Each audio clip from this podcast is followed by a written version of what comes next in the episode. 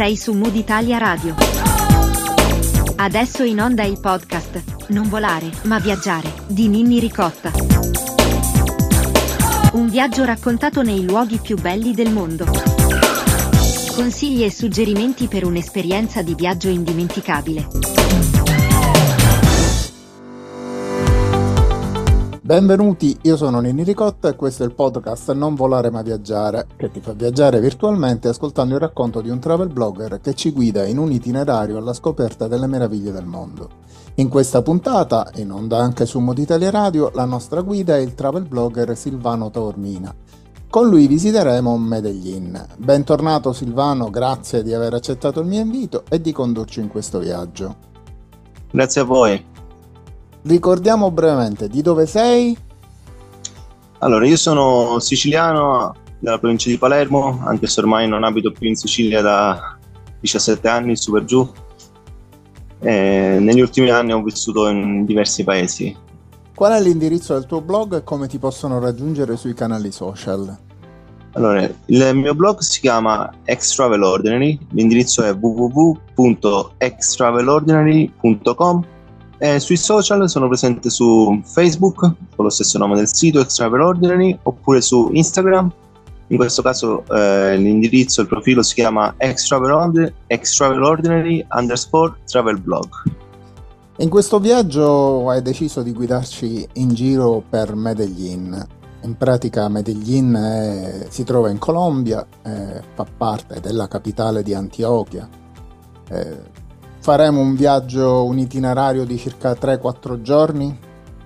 Sì, 3-4 giorni sono sufficienti per visitare Medellin. È una città molto grande, è la seconda o la terza città della Colombia.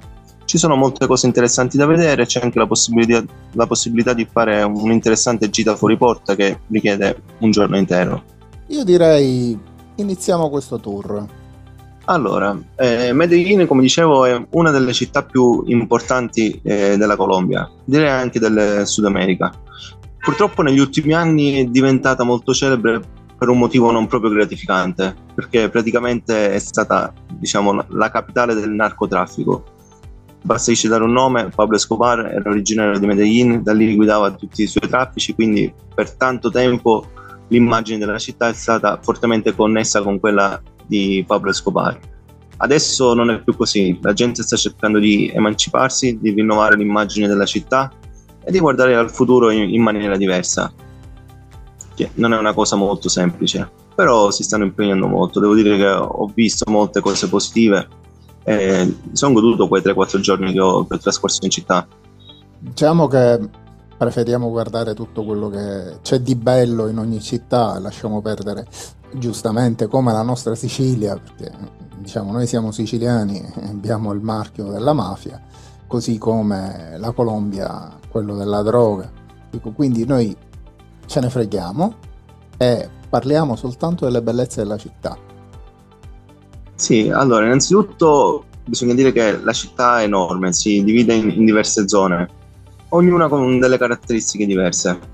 La zona centrale, quella dove sono concentrati tutti i monumenti, dove c'è la cattedrale metropolitana e dove ci sono anche le opere di un artista, anche gli originari di Medellin, anche gli è influito, diciamo, ha contribuito a costruire l'immagine di questa città. E questo artista è lo scultore Botero, celebre per le sue sculture, diciamo, oversize. C'è una piazza in particolare proprio di fronte alla cattedrale dove ci sono alcune delle sue opere esposte all'aperto e passeggiare lì è come immergersi nel suo mondo. È un museo a cielo aperto a disposizione di tutti. Le statue si intravedono anche dal treno quando si passa con la metropolitana, quindi, diciamo, ha fornito una forte impronta a questa città, ne ha cambiato leggermente l'aspetto, soprattutto nella parte centrale. Ma poi c'è Come vita è caotica, frenetica, quindi, oppure più rilassata? No, allora, come tutte le grandi città, ovviamente ha i suoi problemi con il traffico, con la gente che, diciamo, passa gran parte del suo tempo per strada, però è anche ben servita da tanti mezzi pubblici. C'è la metropolitana che praticamente taglia in due la città, quindi qualsiasi punto è raggiungibile con la metropolitana, a parte i barrios che sono più in alto, sono su una sorta di colline. però in quel caso ci sono le funicolari, ce ne sono 3-4, e alcune di loro sono anche collegate con le stazioni della metropolitana, quindi si può raggiungere quella determinata stazione e da lì, senza spostarsi, prendere la funicolare e andare su per i barrios. E i barrios hanno varie fermate, cioè la funicolare ha varie fermate, fino a raggiungere il picco della collina stessa.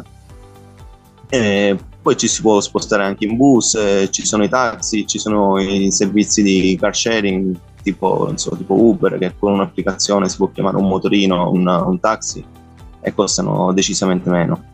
C'è da dire che comunque in generale la vita in Colombia, anche a Medellin, non è eccessivamente cara. Un biglietto della metropolitana, per esempio, la cifra si aggira intorno a €1. Quindi con €1 si possono percorrere anche molti chilometri, evitare il traffico e spostarsi facilmente. Poi un'altra cosa una cosa che piace molto ai colombiani è passare del tempo nei centri commerciali. Ce ne sono alcuni che sono veramente enormi e sono tutti serviti sempre dalla stessa metropolitana. Quindi loro escono di casa, vanno al centro commerciale e ci trascorrono anche un'intera giornata certe volte. Facendo una ricerca ho trovato il centro commerciale Santa Fe, che a guardarlo è proprio immenso. Sì, diciamo che nelle città sudamericane una volta la vita si svolgeva prevalentemente per strada, ogni quartiere aveva il suo mercato. Adesso i mercati stanno perdendo un po' quel fascino che avevano una volta, proprio perché appunto le persone stanno cambiando le loro abitudini d'acquisto. Quindi preferiscono andare in un solo luogo dove sanno che trovano tutto, possono fare la spesa, possono acquistare oggetti di telefonia. È un po' una cosa che c'è in tutto il mondo, si sta spostando verso centri commerciali, grandi distribuzioni. Sì, era una città dove il mercato giocava un ruolo fondamentale, dove si socializzava, dove la gente si incontrava ogni giorno. Adesso un po' questa cosa si sta perdendo. Lasciando spazio ai centri commerciali. Sì, che sono più anonimi, diciamo. Però luoghi di aggregazione comunque. Sì, in qualche modo sì, poi soprattutto i giovani preferiscono andare lì, sedersi. Certo, c'è la ristorazione, c'è cercare, diciamo, il marchio che più ti piace o quello che devi acquistare. Sì, comunque le strade continuano a giocare un ruolo fondamentale. Ci sono varie tipologie di mercato, ci sono sempre i soliti mercati di quartiere, ci sono dei mercati specializzati, per esempio non so, dove si trova solo l'abbigliamento, dove si trovano solo frutta e verdura, o sono mercati relativi solo all'artigianata. Sì, esatto. Dove hanno anche delle cose un po' più particolari e chi vuole acquistare quel particolare bene sa che deve andare proprio lì è sicuro che lo trova. Dove si alberga? No, io ero in couchsurfing, quindi ero ospitato da un ragazzo che abita lì e abitava in uno dei nuovi quartieri residenziali sempre in collina. Non era proprio un barrios, era un complesso residenziale con 5-6 torri da una ventina di piani l'uno. E questa è anche un'altra tendenza che si sta diffondendo molto. La gente si sta spostando dai quartieri periferici, quindi del barrio, a queste nuove zone residenziali. Praticamente lì dentro c'è tutto, perché nei piani inferiori c'è il supermercato, c'è il parco giochi per i bambini, di solito vicino c'è anche una scuola, c'è il barbiere, c'è tutto. Quindi la gente, diciamo, non avverte neanche il bisogno di spostarsi per queste piccole cose, per questi piccoli bisogni quotidiani. Ma quanti sono i barrios? Molti, è un po' come se fosse il dintorno della città, la parte più alta. Allora, i barrios sono quelli che, diciamo, sono conosciuti anche come baraccopoli o favelas, ma in realtà molti dei barrios a Medellin hanno delle case in muratura. Sono delle case, diciamo, molto basilari, in genere hanno 1 o 2 stanze, però tutti hanno un tetto sopra la testa, diciamo, non ci sono problemi di povertà estrema dove la gente vive per strada. Ho avvistato qualcosa, ad essere sincero, però non in maniera così esagerata come avviene in altre metropoli del Sud America. Mi è capitato di vedere dei bambini che magari giocavano, cioè dormivano nelle tubature, nelle fogne praticamente, si vedeva dal treno. Oppure in prossimità di alcuni ponti c'erano delle tende dove la gente si accampava perché praticamente non ha un tetto, però sono dei fenomeni molto contenuti. considerando le proporzioni della città. Quanti abitanti ha? È molto grande. Medellin credo che sia sui 2 milioni. Il fatto è che alla fine sono 3-4 municipalità che vanno a formare un'unica area metropolitana. A volte capita di passare da una municipalità all'altra e nessuno se ne rende conto perché è tutto un centro abitato. I barrios in genere sono in queste zone collinari, quindi vanno verso la zona alta, che poi è una cosa un po' particolare perché in genere nelle zone alte ci abitano le persone ricche, mentre a Medellin è l'opposto, i ricchi abitano nelle parti basse, sì, vicino al centro, mentre diciamo i barrios si sono estesi sempre di più verso l'alto. È una cosa molto bella che si possono osservare sempre dalla funicolare, passando sopra, passando all'alto si vedono proprio i tetti delle case con la gente che stende i panni, i bambini che giocano, le mamme che fanno le loro faccende domestiche, si vede tutto proprio a pochi metri, quindi è un punto di osservazione un po' particolare. Naturalmente si può anche camminare all'interno dei barrios, anche se in genere non è consigliato, sono apparentemente pericolosi ma alla fine non succede nulla. Lì dipende anche un po', secondo me, dalla nostra percezione di pericolosità, perché spesso tendiamo a considerare pericoloso quello che in realtà non è. Se magari vediamo, non so, tante persone per strada con i bambini che giocano, gli anziani seduti davanti alla porta, magari gruppetti di adolescenti, non so, che sono radunati tutti insieme, tendiamo a pensare che sia pericoloso, ma in realtà non succede nulla. Anzi, spesso e volentieri la gente sorride, saluta, in alcuni casi invita anche ad entrare in casa. Sì, sono molto cordiali ed accoglienti, proprio ma come popolazione sudamericana. Sì, in genere sì, un sorriso lo riservano a tutti. E spesso noi occidentali anche fraintendiamo questa ospitalità, pensiamo sempre che magari non so, ci vogliono vendere qualcosa o magari sono interessati a derubarci, ma in realtà non è così. In qualche modo secondo me bisogna anche fidarsi del prossimo, bisogna sempre tenere gli occhi aperti, però diciamo confidare anche nella bontà delle persone, dare un po' di credito al prossimo, sì, cercare di non generalizzare. E poi ricordiamo, queste sono tutte aree dove una volta, diciamo, i bambini, le persone avevano poche possibilità, erano gestite dai narcos, i narcos anzi garantivano un certo tenore di vita. Però cosa succedeva? In realtà non sono zone pericolose, però magari i narcos che si facevano la guerra tra di loro facevano una sparatoria proprio in quella zona, se uno aveva la sfortuna di trovarsi proprio lì in quel momento e si beccava una pallottola, diciamo, poteva essere un problema, però queste cose non succedono più. Io ho camminato di notte a Medellin in motorino con il ragazzo che mi ospitava, non ho mai notato delle situazioni strane, non ho mai visto nulla di strano.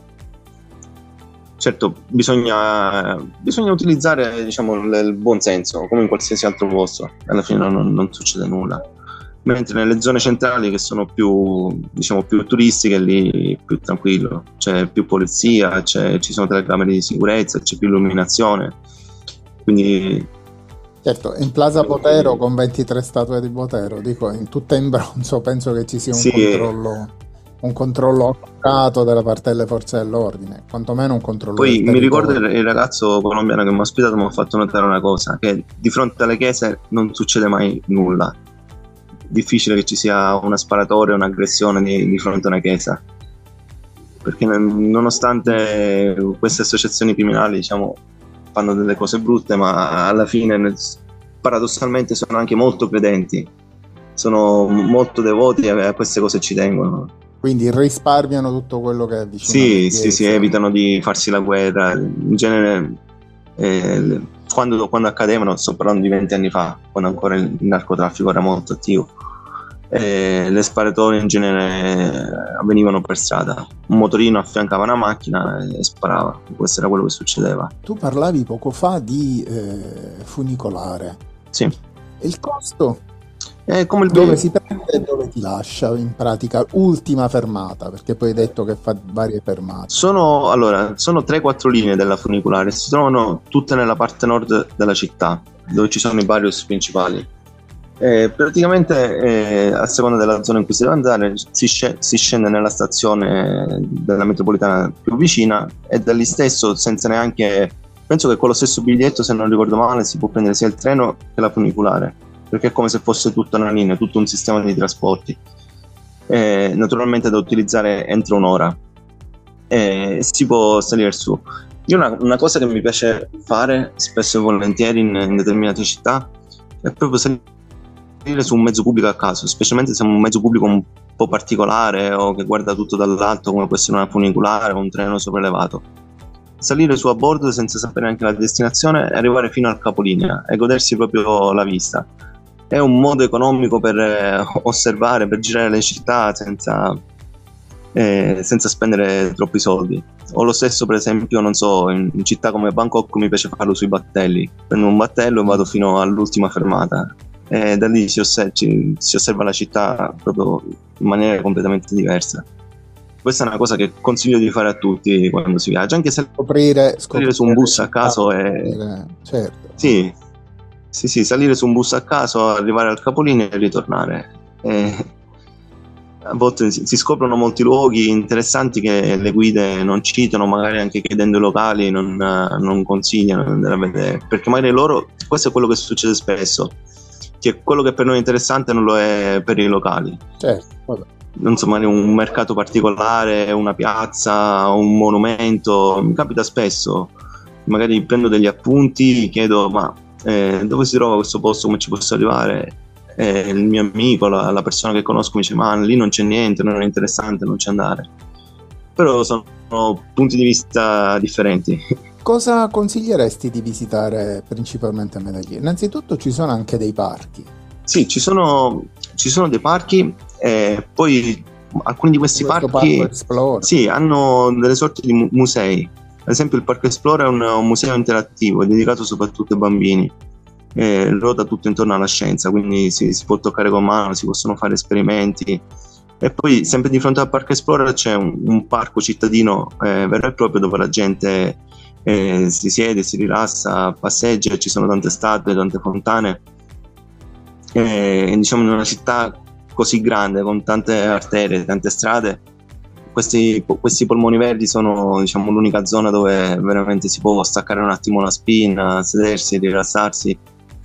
La municipalità di Medellin, tra l'altro, ci sono diversi giardini botanici. Il giardino botanico anch'esso ha delle strutture molto particolari, ha in parte anche delle serre che si possono visitare all'interno. È un parco recintato, quindi a una certa ora chiude, non è visitabile tutto il giorno. Si trova vicino al Parco Explorer. Lì si possono osservare alcune piante tropicali che alle nostre latitudini sono totalmente sconosciute. Poi Medellin ha anche un clima un po' particolare, perché non è lontanissimo dall'equatore, però allo stesso tempo si trova in altura, quindi magari di giorno ci sono facilmente 35-40 gradi e la sera bisogna mettere la giacca perché fa freddo. Quindi diciamo un clima sì, particolare però gradevole, meglio di tante città sulla costa, dove lì fa caldissimo, però poi ci sono i temporali, ci sono i monsoni, è un po' più difficile da gestire. Poi naturalmente dipende anche dalla stagione in cui si visita il Sud America. Io sono andato in Colombia all'incirca intorno a febbraio-marzo e devo dire che il clima era abbastanza gradevole. Nelle città di mare si poteva fare il bagno, nelle altre città si poteva camminare per strada, diciamo, senza patire il caldo in maniera eccessiva. Ci sono anche delle visite guidate attorno alla città per la visita di particolari monumenti, per la visita ai musei. Sì, si possono fare i classici walking tour, oppure si può trovare una guida locale. Basta chiedere al proprio albergo e trovano una guida. Poi c'è anche da dire che naturalmente in Colombia si parla spagnolo, quindi non c'è una vera e propria barriera linguistica per noi italiani, quindi anche aggregarsi all'ultimo momento a un gruppo con una guida che parla in spagnolo non cambia tanto l'esperienza di viaggio, si riesce comunque a comprendere tutto, e non necessariamente bisogna trovare una guida in italiano. C'è il famoso a Medellin il Festival dei fiori. Sì, fine luglio, inizio di agosto. Sì, perché come dicevo prima, con questo clima particolare favorisce la crescita di varie specie e quindi diciamo è qualcosa di molto sentito in Colombia.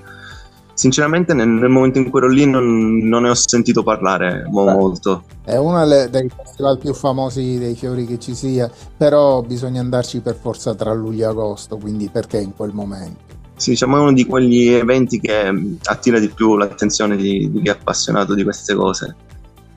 Però la cosa che mi ha impressionato è anche la varietà di palme differenti che ci sono in giro per la città. Il verde pubblico è costituito prevalentemente da palme, proprio contribuisce tantissimo a creare l'atmosfera quando si cammina. Un posto da visitare imprescindibile, cioè vado a Medellin, devo visitare qualcosa. Allora, un posto imprescindibile secondo me è la Comuna 13, quindi comune numero 13, perché lì le zone sono suddivise anche per numeri, non sempre hanno dei nomi ma sono identificati con dei numeri. La Comuna 13 è un quartiere che fino a 20 anni fa era soggetto al potere dei narcos. Loro avevano il controllo e la gente veramente era molto povera. Adesso invece è il simbolo del riscatto di Medellin. Cosa succede oggi? Nella Comuna 13 innanzitutto sono presenti varie associazioni di volontariato, varie associazioni benefiche che assicurano proprio dell'educazione, dell'intrattenimento dei bambini, quindi i bambini non sono più per strada ma hanno a disposizione campetti, campi giochi, diciamo, hanno tante attività che li distolgono da qualsiasi attività criminale, perché lì era molto comune che intorno ai 10-12 anni la gente vanno a far parte di queste organizzazioni della malavita. Poi, tra l'altro Comune 13 è conosciuta per la sua arte di strada. Sì. Diciamo in questo quartiere ci sono murales, graffiti. Esatto, con la forza del colore, con i murales, con i graffiti stanno proprio cercando di cambiare l'immagine di questa zona. La maggior parte degli artisti sono artisti locali e molti hanno anche i laboratori all'interno di questa zona. Lì ci sono dei tour organizzati specifici proprio per questo quartiere. In genere si scala dal basso verso l'alto, quindi anche c'è tutto un sistema di scale, poi a un certo punto magari la scala si ferma un attimo. C'è pure la scala elettrica. Ci sono anche le scale elettriche, ci sono gli ascensori in determinate zone. Però è una zona, devo dire, quella dove ho visto più turisti, più che in Plaza Botero. La gente è curiosa, poi al giorno d'oggi tutti amano fare fotografie e questa è una zona che proprio si presta a fare tante foto per due motivi: uno per i murales, due per la vista panoramica sul resto della città, perché essendo un po' più elevata, una volta che si giunge in cima ci sono delle terrazze, in alcune delle quali ci sono anche delle sorte di telescopi dove si può vedere ancora più nel dettaglio il resto della città. E ci si può sedere, ci sono tanti caffè, ci sono tante botteghe artigiane, insomma c'è un clima un po' particolare, diverso da tutto il resto della città. Certo, se prima era nota per la violenza delle bande, adesso si può associare facilmente ai graffiti, street art e vari tour a piedi. Sì, più che violenza era il controllo che opprimeva le persone, la gente del luogo, perché la banda aveva, cioè i narcos avevano il controllo su tutto, decidevano che lavoro dovevi fare, decidevano se per esempio non so, una famiglia aveva il padre in carcere, loro provvedevano al mantenimento del resto della famiglia. Arruolavano i ragazzini, insomma erano tutta una serie di attività che nel complesso opprimeva la comunità nel suo insieme. Oggi di facciata stanno cambiando tutto, almeno da quello che si vede. Sì, puntano ad attività diverse, innanzitutto puntano sull'educazione, puntano sull'arte, puntano sullo sport, quindi sta proprio cambiando il loro modo di vivere. Fino a alcuni anni fa per loro pensavano che non ci fosse altra alternativa, adesso invece stanno capendo che un'alternativa c'è e si nota proprio l'entusiasmo della gente. Anche se uno si ferma a comprare, non so, un gelato, scambia due parole con chi lo sta vendendo, si nota proprio che quella persona è contenta di fare quel lavoro, che non è più costretta a fare qualcos'altro, che i suoi figli non sono in mezzo alla strada. Fortunatamente è cambiata un po'. Sì, c'è proprio la voglia di riscatto, questa è la cosa che ho notato. Ma si raggiunge con la funicolare? No, si raggiunge in bus e poi da lì si inizia a salire su per le strade, si utilizzano le scale, le scale elettriche, gli ascensori. Quindi non è raggiungibile dalla funicolare? No, la Comuna 13 non c'è una stazione della funicolare da lì. Però è una salita gradevole, si fa volentieri, nulla di così faticosa alla fine.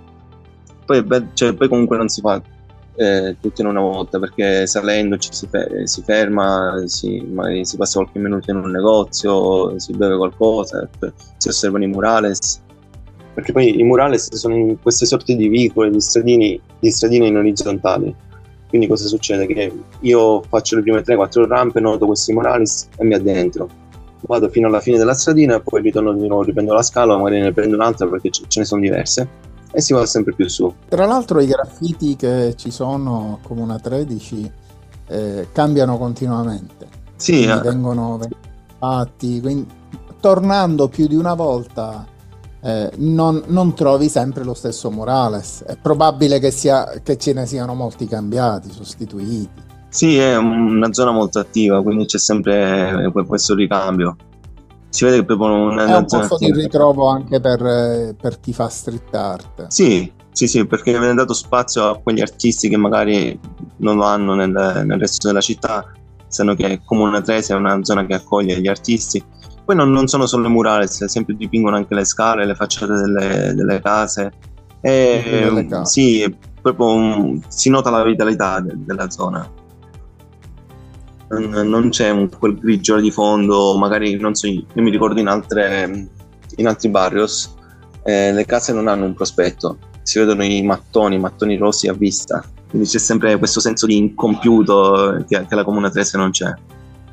Sì, effettivamente, diciamo guardandolo dall'alto hai un'idea di una favela costruita con le mura, però è quella l'idea, perché c'è un assembramento di costruzioni una attaccate all'altra, non definite, alcune fatte in un modo, altre fatte in un altro modo, quindi danno un'idea di quello che c'era prima. Molti di questi barrios si sono sviluppati intorno agli anni 60-70.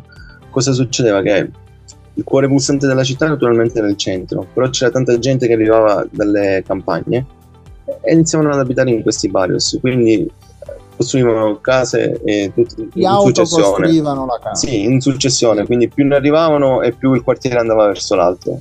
Questo è quello che succedeva in pratica. Fino a creare i barrios attuali, che arrivano praticamente fino alla cima delle varie colline che ci sono intorno a Medellin.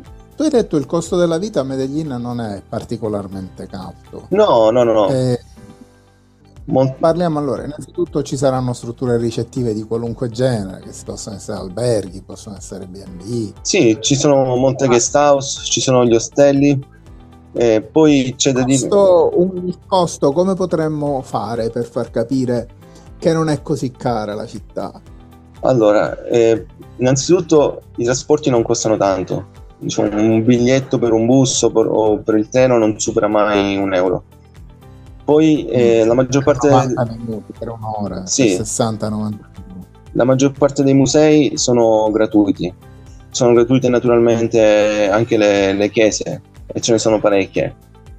C'è la cattedrale metropolitana, poi diciamo nei dintorni ci sono tante altre chiese con piccole piazze, anche quella è un'esperienza molto bella, perché nelle piazze in genere ci sono tanti bar dove gli uomini, soprattutto gli uomini, si siedono e fanno dei giochi molto particolari, giocano a carte, giocano a dama, poi un altro gioco che sinceramente non ricordo come si chiamava, insomma me l'hanno insegnato lì sul momento e mi sono seduto a giocare con loro, e anche queste sono delle esperienze di viaggio molto belle.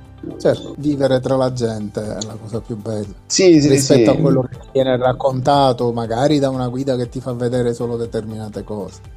Sì, il fatto è che molto spesso le guide lo sconsigliano queste cose.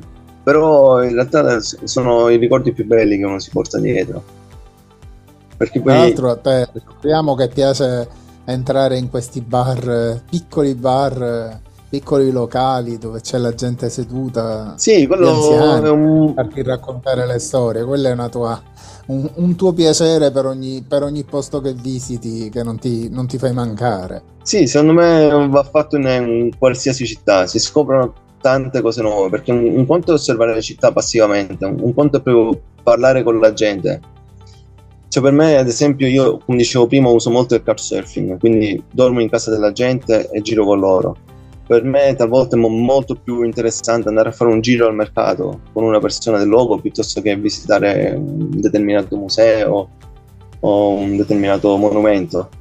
Si capisce molto di più circa la cultura, lo stile di vita di una nazione, di una città, quando si gira proprio con la gente del luogo. E non bisogna avere paura magari a fare domande. Certo, ogni cultura è diversa, magari certe domande che per noi sono naturali in altri paesi non si fanno e viceversa. Diciamo che il piacere di vivere insieme alla gente del luogo ti fa capire pure come vivono loro. Sì, si scoprono tante cose alla cultura locale. Tu sei un viaggiatore da zaino in spalla. Faccio un esempio brevissimo, ad esempio, che non c'entra nulla con Medellin, però giusto per capire perché è importante rapportarsi sempre con la gente del luogo. Ad esempio in Giappone non è considerato educato chiedere com'è andata la giornata, però per loro è normale fare domande del tipo: quanto guadagni al mese? Qual è il tuo stipendio? Cosa che magari in Italia non facciamo perché non è proprio delicato. Quindi si scoprono il contrario di quello che facciamo. Si scoprono tutte queste piccole cose che contribuiscono a creare l'esperienza di viaggio nel suo complesso. E tra l'altro ad arricchire la persona che viaggia. Sì, secondo me il bello di viaggiare sta proprio in questo. Bisogna sempre essere curiosi, ma anche allo stesso tempo avere l'intelligenza di capire cosa va fatto e cosa non va fatto, cosa succede nel contesto circostante. Cosa mangiare a Medellin? Allora, Medellin, come tutti i paesi del Centro America e del Sud America, fanno un uso sproporzionato della frittura. Il piatto da strada più comune è la cosiddetta empanadas, che in realtà si trova anche in altri paesi, però loro hanno la loro versione. In genere con pollo o con verdure, si trova in qualsiasi angolo della strada. Poi una cosa molto particolare che mi ricordo sono le banane fritte. Le banane, quelle un po' più piccoline, non quelle che siamo abituati a vedere noi nei supermercati. Le schiacciano, le fanno diventare una sorta di frittella e le friggono. Poi mangiano... Ci sono delle zuppe. Sì. Che si chiama sancocho. Sancocho, sì. Che... E poi un'altra cosa, che in realtà è una bevanda, non è un cibo, che mi ricordo molto bene, è il cosiddetto... Aspetta, per spiegare, è una zuppa a base di patate, yucca, sì, e ci va aggiunta la carne. Loro usano molto la yucca, usano il mais, non come i messicani, ma usano molto il mais, e poi come carboidrato principale hanno proprio la yucca o ayaca, come la chiamano loro, diciamo sostituisce il pane. Poi hanno tante altre piccole specialità, come ad esempio i tostones, oppure il formaggio impanato e fritto a sua volta, insomma. Sempre frittura. Sempre. Mi è incuriosito, sai cosa, facendo una ricerca? Non so se la pronuncia sia giusta, Bandeja Paisa, ed è un piatto che è a base di fagioli, riso, carne, chorizo, uova fritte, sarà una cosa di una pesantezza enorme e per digerirla ci vogliono 2 giorni. Sì, non ci vanno leggeri, sì. Poi a tal proposito volevo aggiungere una nota, Paisa è il soprannome che viene dato alla gente di Medellin. Quindi sì, la gente di Medellin, la gente ha il soprannome di Paisa. A me ad esempio capita spesso, quando incontro un colombiano fuori dalla Colombia, la prima cosa che chiedo è: Paisa o Rolo? Rolo è il soprannome degli abitanti di Bogotà, perché loro ci tengono a questa distinzione. Se sei di Bogotà sei un Rolo, se sei di Medellin sei un Paisa. Poi ci sono altri soprannomi per altre zone della Colombia, come ad esempio gli abitanti di Cali vengono chiamati Calegni, o quelli che abitano nella costa vengono chiamati Costeri, Poi c'è il Caribe, insomma ogni città, gli abitanti di ogni città ha il proprio soprannome, però proprio quelli più famosi sono i Paisa e il Rolo, cioè Medellin e Bogotà. Quindi questo piatto che si chiama Bandeja Paisa significa che è proprio di Medellin. Già fa capire che è un piatto di Medellin, sì. No, non lo sapevo, avevo letto di questo piatto che mi ha lasciato perplesso, il fatto che contenga tutte queste cose che di per sé prese a uno a uno già sono difficile che li puoi digerire tu in poco tempo, poi messe tutte insieme e c'è un uso smodato così di fritture in qualunque piatto. Sì, c'è un uso di fritture e poi ci sono tanti piatti di origine spagnola, prima di tutto il mondongo che è un'altra zuppa, però riadattati in stile sudamericano, in stile colombiano, quindi con un utilizzo di patate, utilizzano molto la tapioca anche, e poi i fagioli, soprattutto i fagioli rossi, sono diffusissimi. Quanto costa fare un pranzo a Medellin? Dipende, se si mangia per strada siamo intorno all'1,52 €, se si mangia in un ristorante intorno ai 5. Nei ristoranti in genere si mangia il riso, dando come base il riso, e poi ci sono tutta una serie di condimenti, alcuni dei quali vegetariani, e ognuno sceglie 1, 2, 3 condimenti che vuole accompagnare con il riso.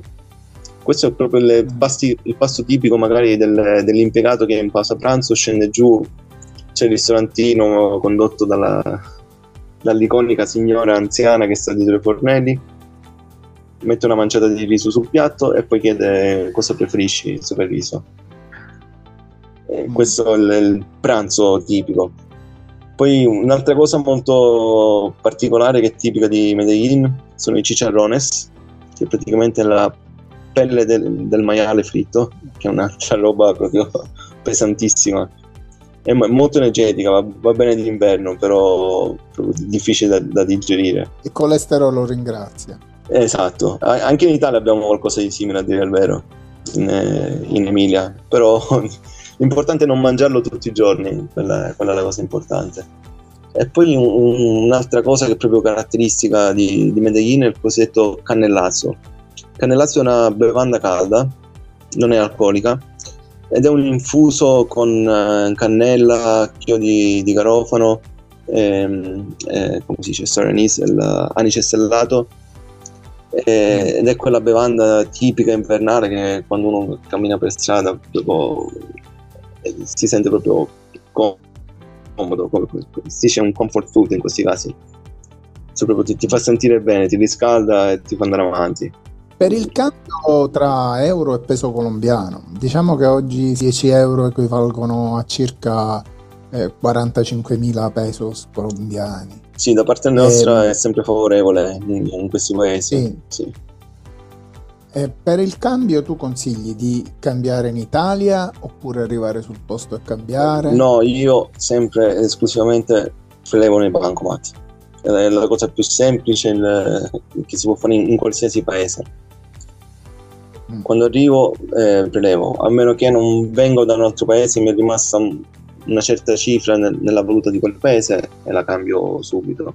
In genere le valute dei paesi confinanti si cambiano facilmente, quindi questa è la cosa. No, non consiglio mai di portare dollari o euro dall'Italia, perché poi magari se uno viaggia per 2 o 3 settimane deve portarsi quella cifra sempre con sé, non è bene girare con tanto contante addosso.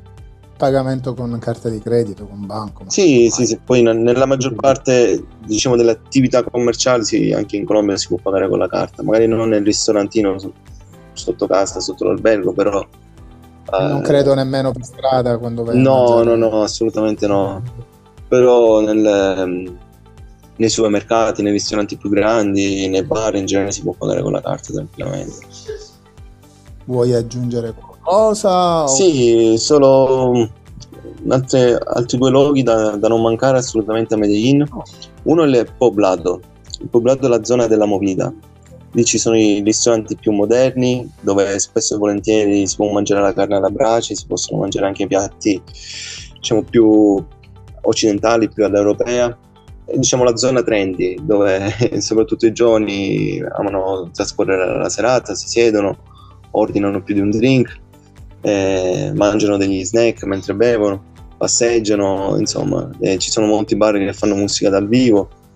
Diciamo, non è proprio la vera Colombia, però per chi ama magari divertirsi la sera, quella è la zona dove andare. Poi un'altra cosa, allora io mi ero prefissato di andare a visitare la casa di Pablo Escobar.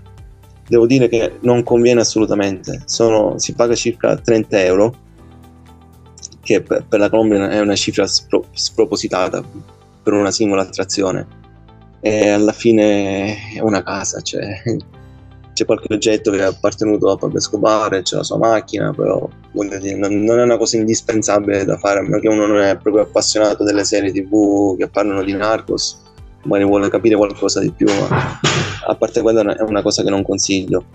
E poi Medellin, devo dire una cosa, personalmente, ma non ci andrei comunque in nessuna casa di gente di questo genere, preferirei andare a vedere tanto altro, ecco, come hai detto tu, andare girando per le case delle persone che vivono una vita comune e non sì, sono, diciamo, hanno rovinato il mondo. Sono quelle figure così che, come c'è da loro, c'è pure da noi. Perché, esatto, noi ne siamo testimoni, perché io spesso e volentieri ospito degli amici stranieri e la prima cosa che mi chiedono è: mi porti a Corleone? Vogliono andare lì perché sono convinti che magari vedono il vecchio con la coppola, vedono quello con la lupara, però non capiscono che quelle sono, diciamo, sono figure mitizzate, costruite a tavolino nei film e nelle serie TV. Sono cose che esistevano 30... quando si va a Corleone è tutto un altro paesaggio. Ma sono cose che accadevano 30-40 anni fa, ma non oggi. Però naturalmente per uno straniero è difficile capirlo. E magari lo è anche un po' per noi, dove Pablo Escobar, diciamo, viene mostrato nei documentari, nelle serie TV, quindi viene un po' mitizzato, ma in realtà è un criminale alla fine. Un becero. Sì. Così come i mafiosi. Poi un'ultimissima cosa, da Medellin si può visitare la rocca di Guatapè, che è uno dei posti uno dei landmark in Colombia, che è praticamente una roccia, un monolite sul quale c'è una scala e si sale su fino alla cima. Per loro è una figura quasi sacra, per alcune popolazioni indigene aveva un ruolo sacro, dove veneravano questa roccia. Per loro è toccare il cielo con un dito. Sì. Gli indigeni attribuivano un significato quasi divino a questa roccia. Per i turisti è, diciamo, un luogo molto particolare, perché scalare un monolite di tale portata non è tanto scalare, devi salire una scala vertiginosa, quindi non è soltanto scalarla, ma devi essere pure nelle condizioni di poter salire tutti questi gradini. Sì, mi ricordo. Stiamo parlando di circa 380 metri di altezza, quindi non è. Sono ripidi, non è che ci girano attorno. No, cioè, è faticoso. Io mi ricordo, sono arrivato su col fiatone e mi ricordo anche che all'inizio, giù all'entrata, c'era scritto che era sconsigliato alle persone che hanno problemi cardiaci. Certo. Quindi, giusto per dare un'idea. È un piccolo di montagna con una scala costruita su un lato che va salendo a zigzag, ma va comunque salendo, sì, per 380 però metri. La vista dall'alto è impagabile. C'è tutto questo lago con dei piccoli isolotti. Cioè, si parla 2 ore di salita? No, io l'ho fatta in una mezz'oretta, poi dipende, ci si può fermare, ci sono delle grotte, sono circa 700 gradini, 650 gradini. Sì, ci vuole una mezz'oretta buona, ci vuole un buon allenamento, sì. Per me ci vorrebbero 2 giorni, però sì, però ne vale la pena per visitare Guatapè, che poi c'è anche un paesino molto caratteristico a fianco, il classico paesino coloniale con le case basse, colorate, le strade acciottolate, quindi tra la roccia e il paesino, diciamo, una giornata ci vuole. Bisogna partire la mattina subito dopo colazione e ritornare il pomeriggio, quindi chi visita Medellin può anche mettere in conto un giorno in più per concedersi una gita a Guatapè. Silvano, sentiamo sotto il canto del gallo, ma dove ti trovi? Sono in Vietnam in questo momento, purtroppo non ho alcun controllo sul gatto. Sul gallo, scusi, il gallo in questo caso. Sul gallo, sui motorini che passano. Volevo spiegare dove ti trovassi, quindi ti trovi. Sì, sono in Vietnam, sono in un ostello. Prima prima di iniziare questa conversazione, diciamo, ho raccomandato a tutti di non fare rumori forti, di non parlare, però purtroppo col gallo il gallo del vicino, tra l'altro, non riesce a interloquire, ma non posso fare nulla, sì. No, vabbè, ma ci sta, ho voluto spiegare dove ti trovassi, spieghiamo agli spettatori dove ti trovassi proprio per questo motivo. Si sentiva sotto il gallo, quindi non eri sicuramente in uno studio di registrazione, bensì uno studio radiofonico. No, al momento no. Siamo arrivati alla fine del nostro viaggio virtuale. Ringrazio Silvano Taormina per averci guidato in un itinerario alla scoperta di Medellin. Siamo stati in Colombia. Silvano, ti do appuntamento per un altro racconto di viaggio, ma prima di salutarci ricorda agli ascoltatori l'indirizzo del tuo blog e dei tuoi contatti social. Sì, il mio blog si chiama Extravelordinary, l'indirizzo è www.extravelordinary.com, su Facebook lo stesso nome, Extravelordinary, mentre su Instagram il profilo si chiama Extravelordinary_travelblog. Però capisco che è una parola un pochino complicata, basta cercare Silvano Taormina, quindi col mio nome e cognome, e rimanda direttamente alla pagina del blog. Grazie e ciao, alla prossima. Grazie, alla prossima, grazie mille. Vi ricordo che sono Nini Ricotta e avete ascoltato il podcast di viaggi Non volare ma viaggiare. Potete ascoltare le puntate di questo podcast sul canale Non volare ma viaggiare di Spotify, Apple e Google Podcast, nonché sulle altre piattaforme di podcast. Mood Italia Radio è presente su Facebook e Instagram. Potete ascoltare le puntate di tutti i podcast tematici della radio su tutte le piattaforme podcast. Appuntamento alla prossima puntata con una nuova esperienza di viaggio. E ricordate che viaggiare è come aprire un libro e scoprire che ogni pagina è un paesaggio mozzafiato. Segui il tuo mood, segui Mood Italia Radio. Ciao!